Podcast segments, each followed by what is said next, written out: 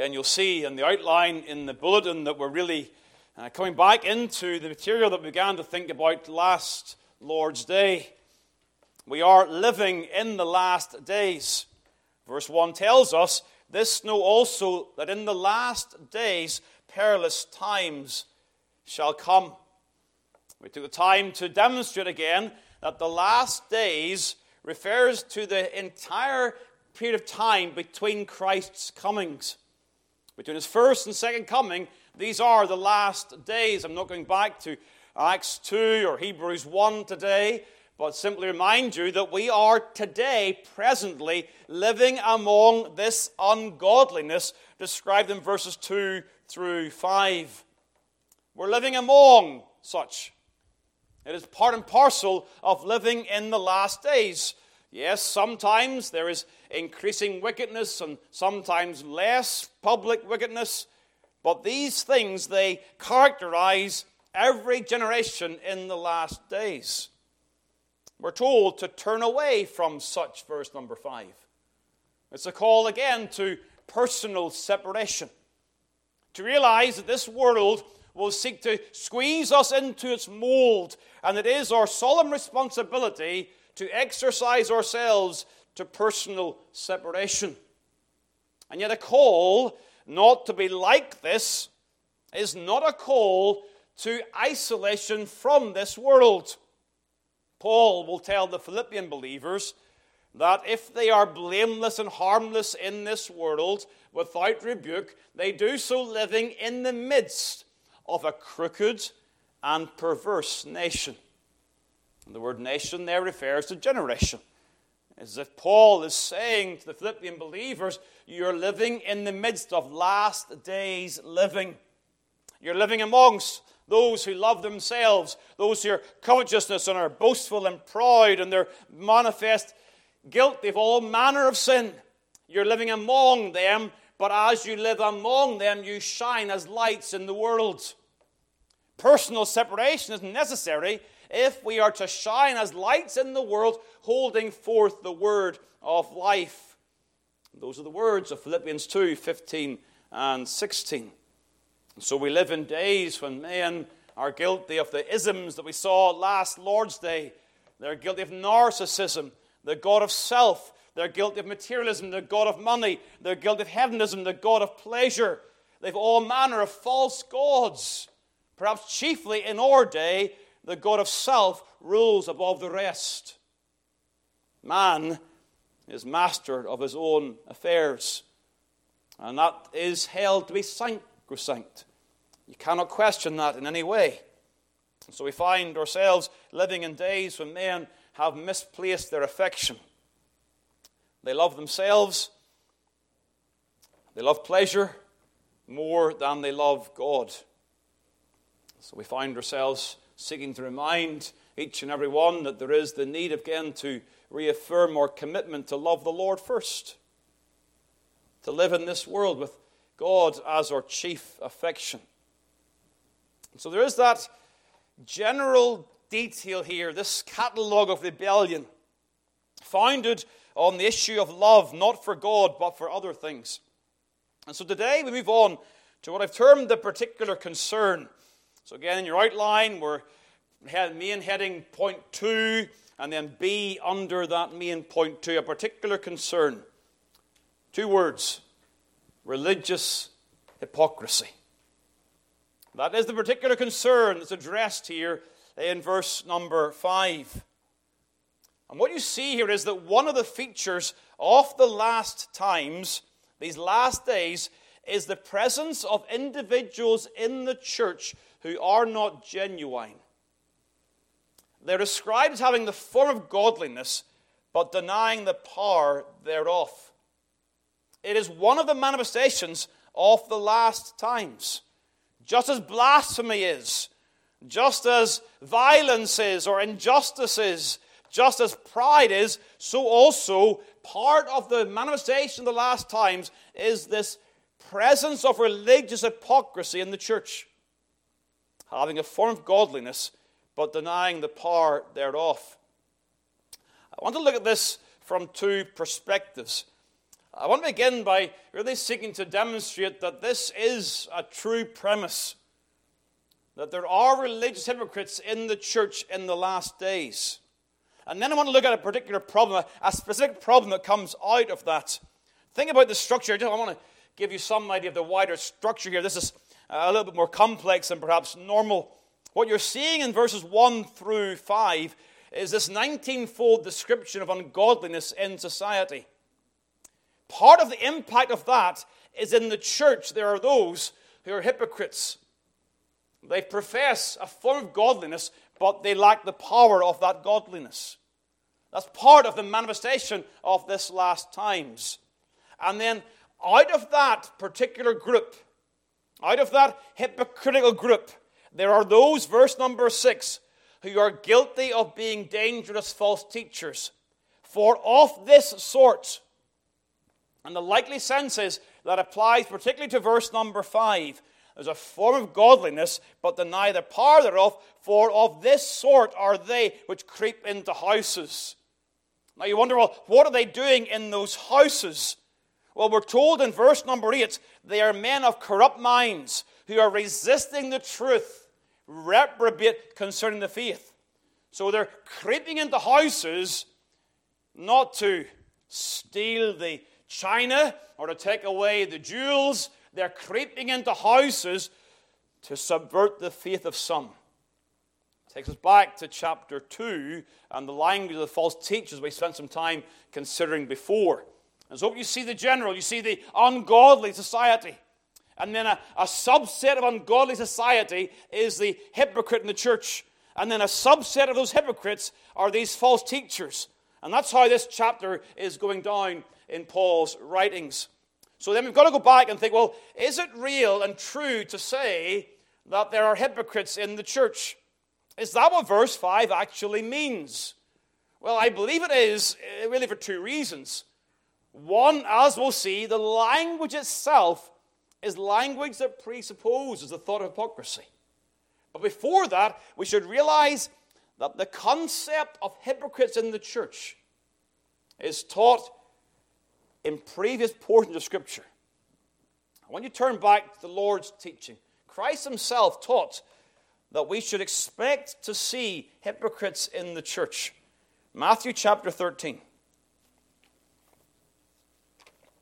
Matthew chapter 13, you go back to the Lord's parables of the kingdom. And in Matthew 13, he gives several parables regarding the nature of the kingdom of God in the world. Verse number, four, uh, verse number 24 sorry, gives us the parable likened unto a man which sowed good seed in his field. But while men slept, verse 25, his enemy came and sowed tares among the wheat and went his way. Again, there are some who, what you see here is really a description of the wider world. The field is the world, and it is, in a sense, it is. It's describing the work of God in the world. But the point of the parable is not that in the world there grows up the true child of God and the ungodly. Because what you see in the language of wheat and tares is that the wheat and the tares look very, very similar. And it's hard to discern them apart until you get to harvest time. And so you go on down through the parable, you see in verse number 25, in response to the question, should we pull out the tares? The wise man says, Nay, lest while ye gather up the tares, ye root up also the wheat with them. Let both grow together until the harvest, and in the time of harvest I will say to the reapers, Gather you together first the tares and bind them in bundles to burn them, but gather the wheat into my barn. There's a similarity here. For, for much of the growth cycle, the wheat and the tares, they look the same. And yet, when you come to harvest times, there's a clear differentiation made that the tares can be bundled and burned in the language of the parables, describing the end of the ungodly losing their souls in eternal perdition. The burning of the tares, but the wheat gathered into the barns. And so, what you're seeing here is not the fact that in the world today, there's ungodly people, ungodly people. But what you're seeing is in the, in the visible church, in the visible kingdom, in the world, you see the combination of the true and the false. And the end of the tares indicates that as they grew, they grew as hypocrites in the church. It's not describing those who are saved and then lost. It's describing the fact that they are sowed as tares in the church by the evil one, the devil using this to cause all manner of difficulty in the church. And so he sows the false among the true, and they grow up together in the visible church until the harvest times. I am very, very aware that this message today is not one of those encouraging, uplifting messages, but it's necessary. Necessary for many, many reasons. Necessary that we examine our hearts, and necessary also that we would not be unduly discouraged when at times the false show themselves to be false before the harvest time. You also see it not only in that parable, Christ also taught the same in Luke chapter 8. Turn across to Luke chapter 8, which of course is the accounting of the parable of the sower. Again, another sort of kingdom parable. Luke chapter 8. Again, I could have, could have looked on Matthew or Mark, but I, I turn your attention here.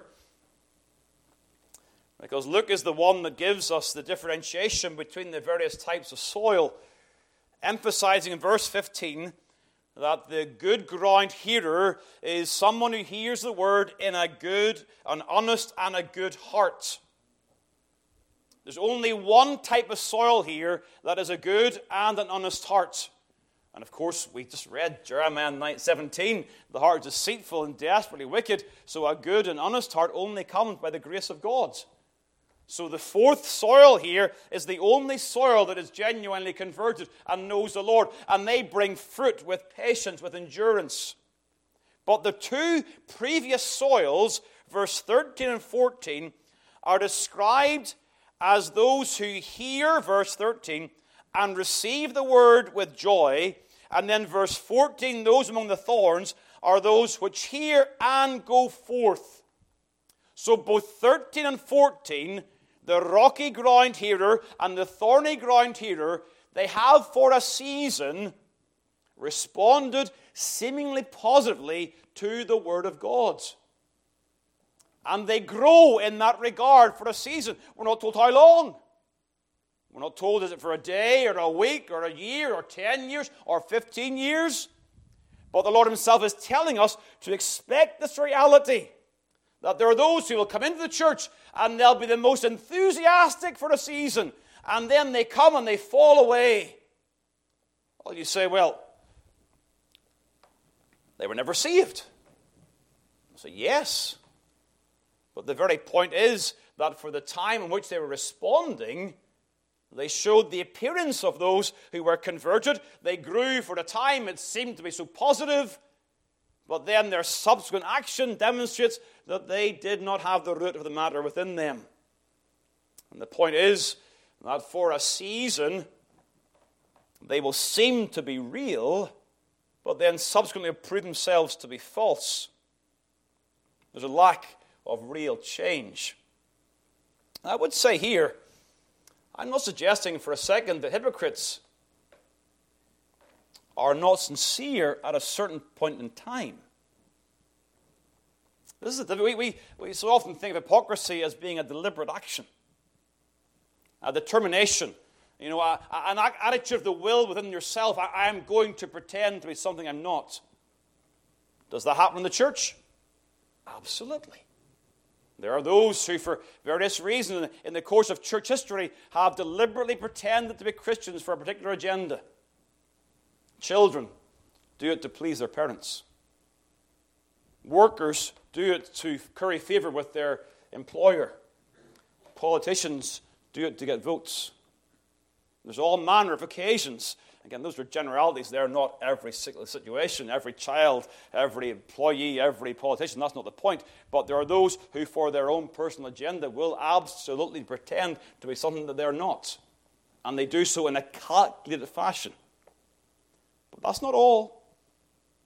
There are some who have this genuine spiritual experience as they see it of joy, and for a season, they are sincere in their attempt to walk with God.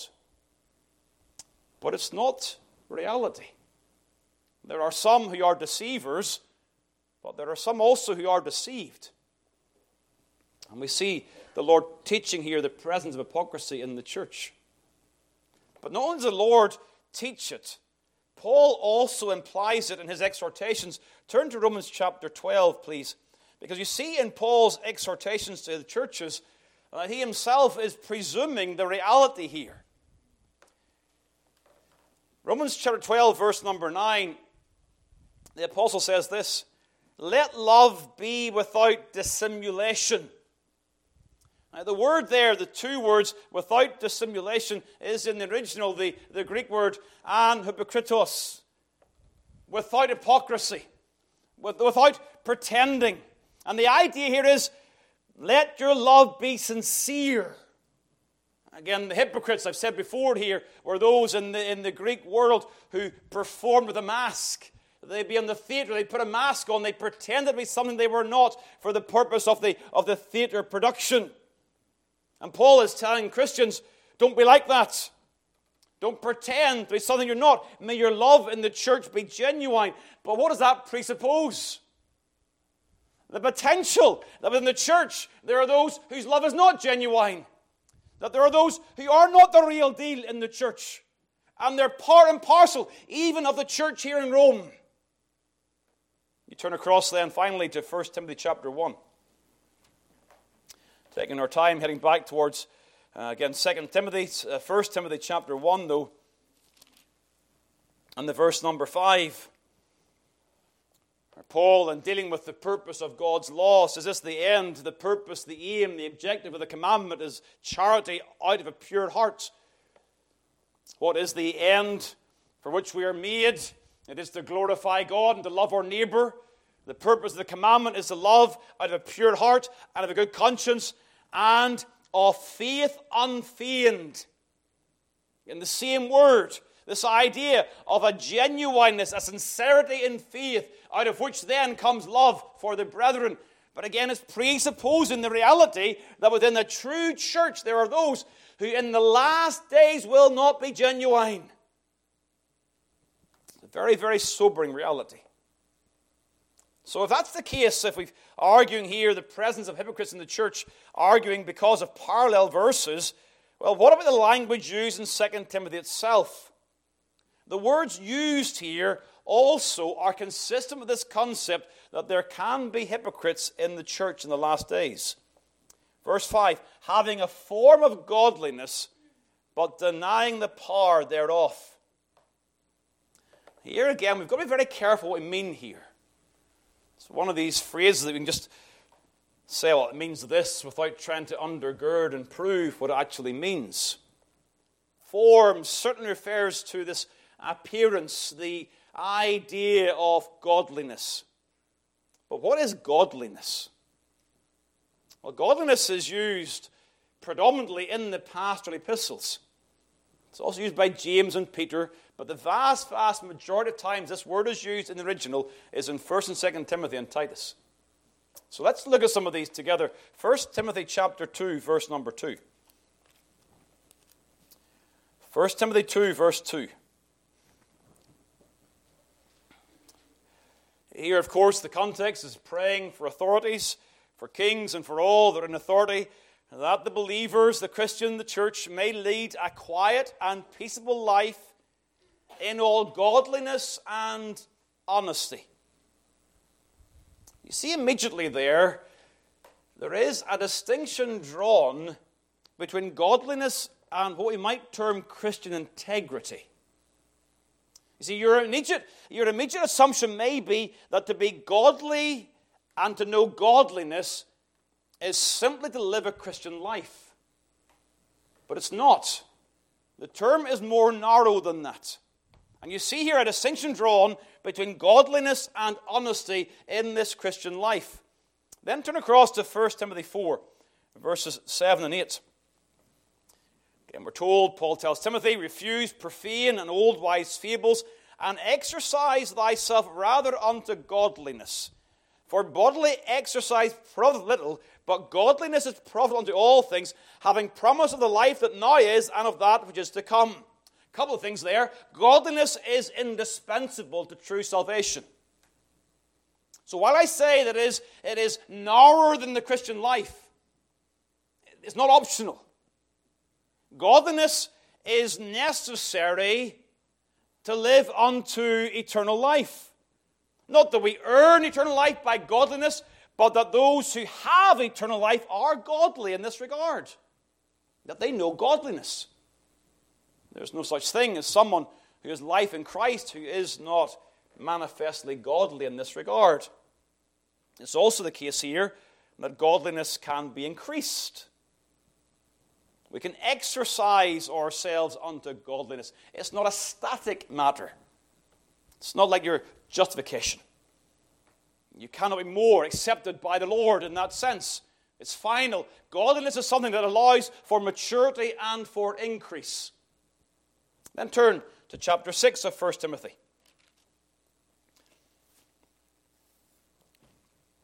Here you see how this godliness comes about. Again, the false teacher, if any man teach otherwise and consent not to wholesome, healthy, sound words, even the words of our Lord Jesus Christ, and to the doctrine which is according to godliness. In other words, here what you're seeing is that godliness is produced as the gospel lives in your heart.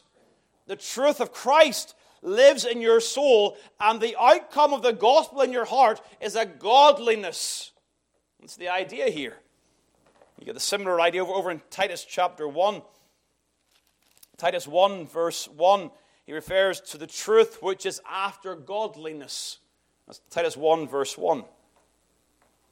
And so you see, just in that very quick overview of some of the verses that are used here, you see that godliness arises in the heart of someone who's quickened by Christ, eternal life. Godliness comes in such a state. Those who know the Lord are godly. It is promoted and encouraged by Christian doctrine and truth, and it is distinct from a life of Christian integrity. Again, I want to show that again. Please turn back to uh, 1 Timothy chapter 6. I'm going to show you this. 1 Timothy 6, verse 11. Where Paul tells Timothy, Thou, O man of God, flee these things and follow after righteousness, godliness, faith, love, patience, meekness so you see, godliness is distinct from these other things. It's not just this overarching term that describes the Christian life, it is something that is particular within the context of Christian life. As endurance is, or meekness is, or love, or faith is, so also is this practice of godliness. You'll see Peter also does the same. Let me show you this also. Second Peter. Appreciate your patience. Today's been a day of a lot of texts. Bible class and now also here in the morning service. Second Peter chapter 1 and verse number 6, you will see that godliness is again an additional Christian grace to knowledge, temperance to temperance, patience to patience, godliness. Okay, so it's, it's not the sum total of Christian living. It's a particular part of the Christian experience. 2 Peter 3 and the verse 11 also. In light of the Lord's return, what are we to be? We're to be people marked by all holy conversation and godliness. There's Christian living and there's godliness. There's the external obedience to the law of God and there's this godliness. So, what is it? Well, I think the fact that the, God, the writers here, Paul and Peter, they highlight external obedience as distinct from godliness, I think it indicates that godliness refers to an inner reality, an inner spirituality. And so the old writers refer to godliness with the word piety. Again, that word has fallen out of favor. If you're pious, that's often used as a pejorative term. Look at that pious person there, holier than thou. It's used in that sense.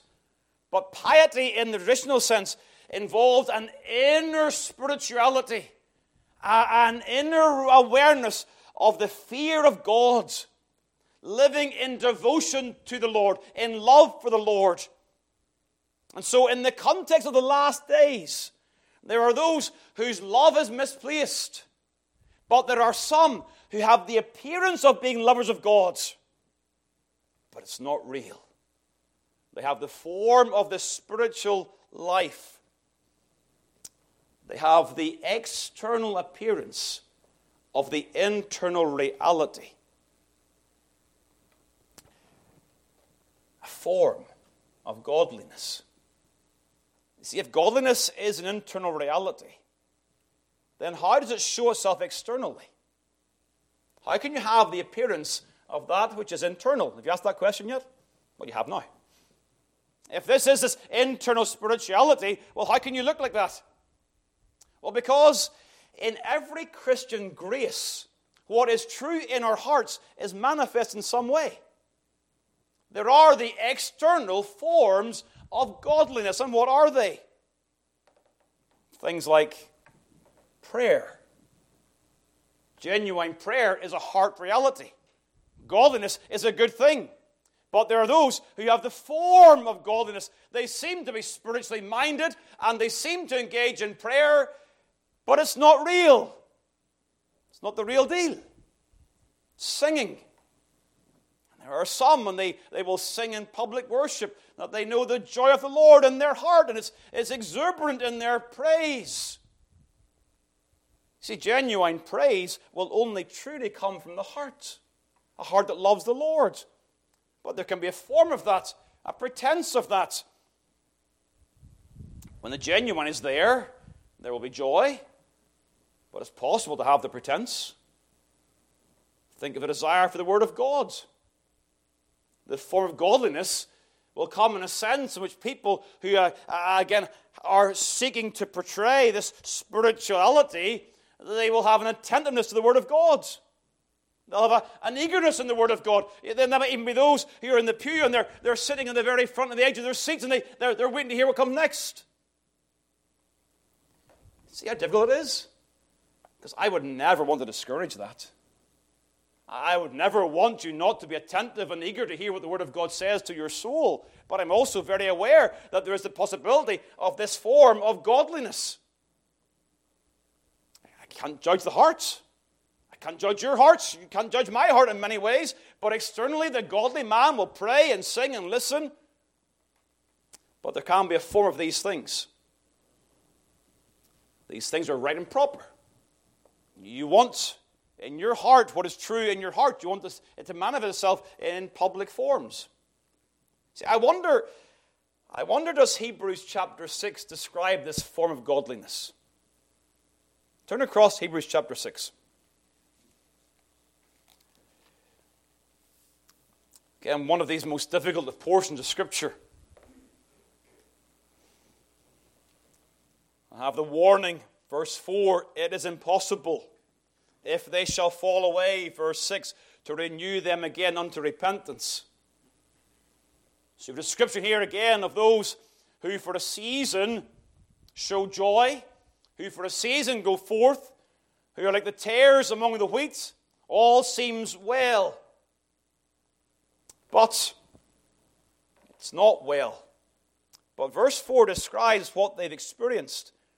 They were once enlightened and have tasted of the heavenly gift and were made partakers of the Holy Ghost and have tasted the good word of God and the powers of the world to come. I understand this is a very, very difficult phrase or difficult passage. There are two possibilities. Paul is describing those who were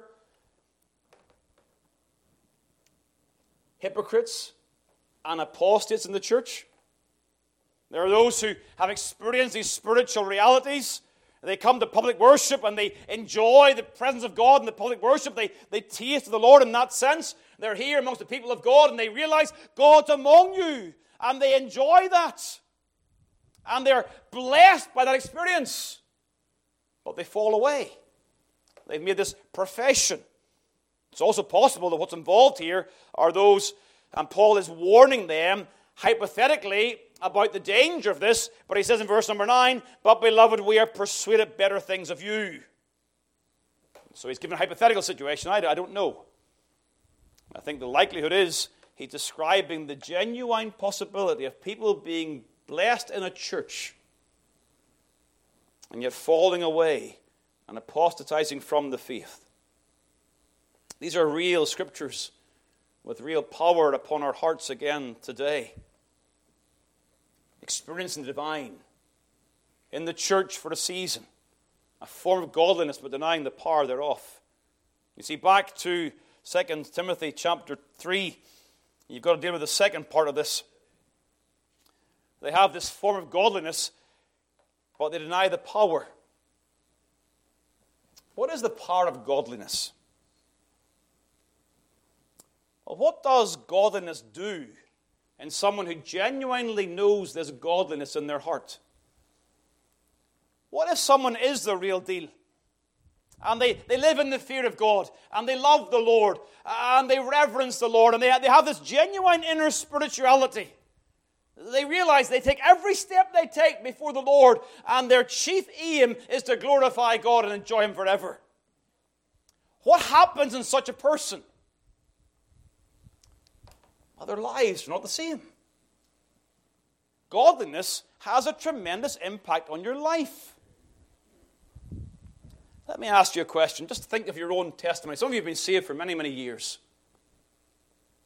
Think of the seasons when you walk closest to the Lord. Be honest about it. It waxes and wanes. There are times of tremendous nearness to the Lord, and there are other times you feel more distant. But in those times when you're working close with the Lord, how does it impact the rest of your life? You're a better husband. You're a better wife. You're a better employee, a better employer. You're a, you're a better believer in the church sense. You come to church with more happiness. You come and you worship with more zeal. Godliness in your internal man has a profound effect in your life.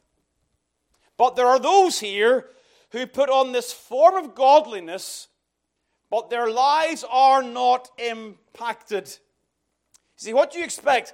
The godly person in this sense is a person in whom God is at work. Only God's grace produces genuine godliness. And if God's at work in that individual, then we expect to see God at work. We expect to see God likeness. Be holy, for I am holy. You see, the gospel is the power of God unto salvation. And we often think of that power in several ways. It is the power of God against sin's condemnation. You can have a cleansed conscience.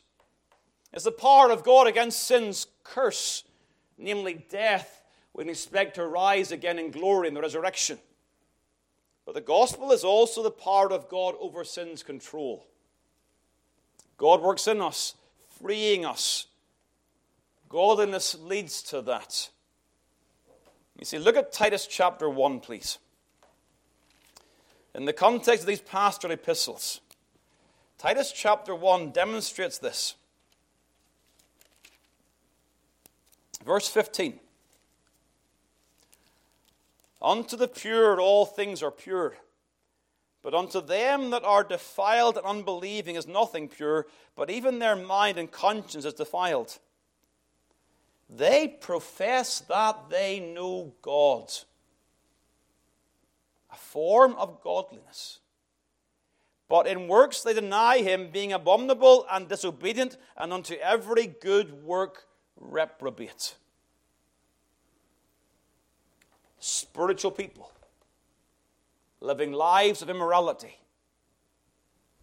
perhaps for a season undercover but eventually manifested to the point that their hypocrisy is then exposed. The gospel is not meant to seal for us a place in heaven without having any impact in our lives. Titus chapter 2 tells again, verse 11 The grace of God that bringeth salvation hath appeared to all men, teaching us that denying ungodliness and worldly lusts, we should live soberly, righteously, and godly in this present world. Our lives are changed. Jude, in verse number 4, again has the same issue at stake. Jude, verse number 4, it says this For there are certain men crept in unawares, they're in the church, who were before of old ordained this condemnation, ungodly men, turning the grace of God into lasciviousness, and denying the only Lord God and our Lord Jesus Christ. Can you think how easy it is in these last days with all manner of manifold ungodliness, how easy it is for people to argue, I'm a spiritual person, but they live like the world. Just in practical terms, ungodliness becomes so popular and acceptable that the presence of the church is not surprising. And so there's increasing potential for people to be in the church with a pretense of spirituality, but delighting in the sins of this world. I thought I'd get a lot further tonight today. Better stop about now. Let me just close by making some points application. Sensitive soul do not presume that you're a hypocrite. It's a very dangerous point when you come to a sermon like this that each and every one of you presume. Is it I, Lord? Am I one of these hypocrites? Let me encourage you. If you're asking that question, the likelihood of you being hypocrite diminishes greatly.